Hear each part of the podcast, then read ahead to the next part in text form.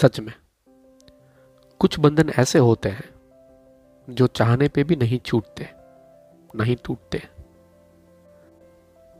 ऐसा ही एक बंधन होता है हम सब का अपने जन्मस्थल से। कई साल बाद अपने जन्मस्थल पे कुछ दिन गुजारने का मौका मिला। वैसे तो वहाँ आया जाया करता था, पर कुछ ज़्यादा समय व्यतीत नहीं कर पाता। इस बार कुछ दिन मिले वहाँ पे रहने के लिए। वो बचपन की और उससे भी पुरानी यादें ताज़ा हो गई।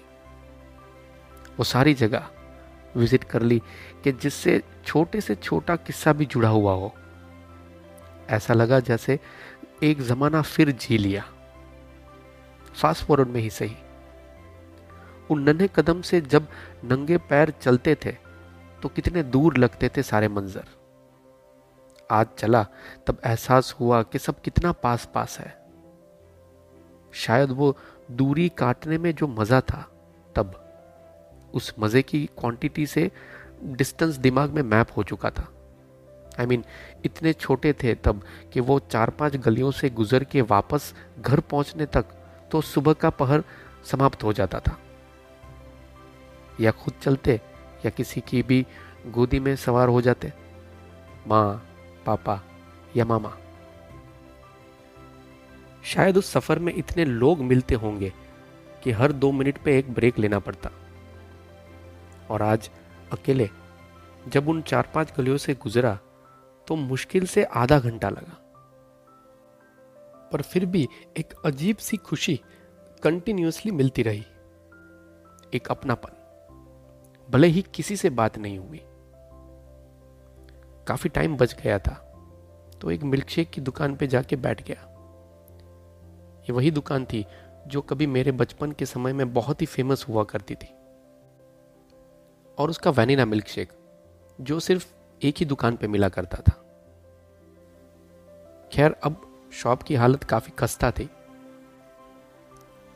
मैंने सोचा, इसी बहाने ओनर की कुछ मदद कर दूँगा। और कन्फेशन भी कि कैसे बचपन में वहाँ से हम पेड़े चुरा लिया करते थे। वही दोनों भाई ओनर्स और वही तीस पैंतीस साल पहले वाला फर्नीचर वही लूज ढक्कन वाले पेड़े का jar.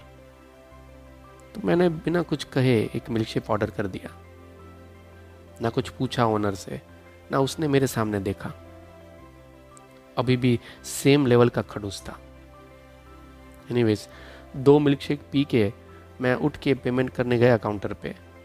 He denied to take the money I was shocked पूरे टाउन में उससे खड़ूस और कंजूस कोई नहीं था। वो पैसा लेने से मना कर रहा है। और वो भी पचास का मैं पाँच सौ दे रहा था। बहुत कहने पर भी वो नहीं माना। तो मैंने बिना फैमिली का रेफरेंस दिए कहा कि भाई, हमने तेरे इस जार से बहुत पेड़े चुराए थे। शायद ये सुन के वो ले ले पैसा। पर कोल्डली उसने मना कर दिया। तो मैं वो 500 की नोट उसके टेबल पर रख के जाने लगा। तो तुरंत उठ के भागा। बाहर गया और उसी गंदे कोने में पान थूका और फिर बोला, तू कांतु का बेटा है ना? I was taken aback that he recalled me after so many decades by my mother's name बस इतना कह के उसने 500 का नोट मेरे पॉकेट में रख दिया। और वापस जाके बैठ गया अपनी पोजीशन में। जैसे ही मैं वहाँ से जाने लगा तो उसने पीछे से बोला कि उन पेड़े के पैसे मैं तेरे मामा से ले लेता था। बिना उसकी आँखों में देखे मैं चुपचाप चला गया। उसके बाद जितनी भी पुरानी दुकानों में गया, जितनी भी गलियों से गुजरा, जितने भी लोगों से आँखें मिली, ऐसा लगा कि सब मुझे जानते हैं। सबके लिए मैं वही बच्चा आज भी हूँ शायद। अचानक सब ज़्यादा अपना सा लगने लगा। कुछ अनआंसर्ड सवालों के साथ मेरी ट्रिप खत्म हो गई। उसने पैसे क्यों नहीं लिए? Was it out of respect वैसे तो सब एक दूसरे को जानते होंगे तो क्या सबसे वो पैसे नहीं लेता होगा? वॉज़ ये फैमिली फ्रेंड जो शायद मुझे नहीं पता हो। या फिर मुझे उसे देख के जो एक अनकहा सा अपनापन महसूस हुआ, उसे भी कुछ ऐसा ही एहसास मुझे वहाँ पाके हुआ होगा? अनकहा। ऐसे ही एहसासों को समर्पित करने की एक कोशिश है ये गज़ल। एक अरसे से गुजरा नहीं इन गलियों से। न जाने कौन हाथ थाम लेता है, जब भी गुजरा इन गलियों से। रास्ते की धूल ही तो है, उड़ जाएगी। एक परत पतली सी पैरों तले जम गई, जब भी गुजरा इन गलियों से। वही नालिया, बिखरा गोबर वही, हर बास महकती लगी, जब भी गुजरा इन गलियों से। सफ़ेद आँगन से बिन बिनाती गौरी की पोती, सुन के कदम रुक गए। जब भी गुजरा इन गलियों से। क्या मेल? इलायची और रूखे कुल्लड़ की मिट्टी का। ओटाए दूध को महक से ही ढूंढ लेता हूँ, जब भी गुजरा इन गलियों से। वो प्यास बुझाती घूट कहीं तो होगी। हर मटके का पानी चख लेता हूँ, जब भी गुजरा इन गलियों से।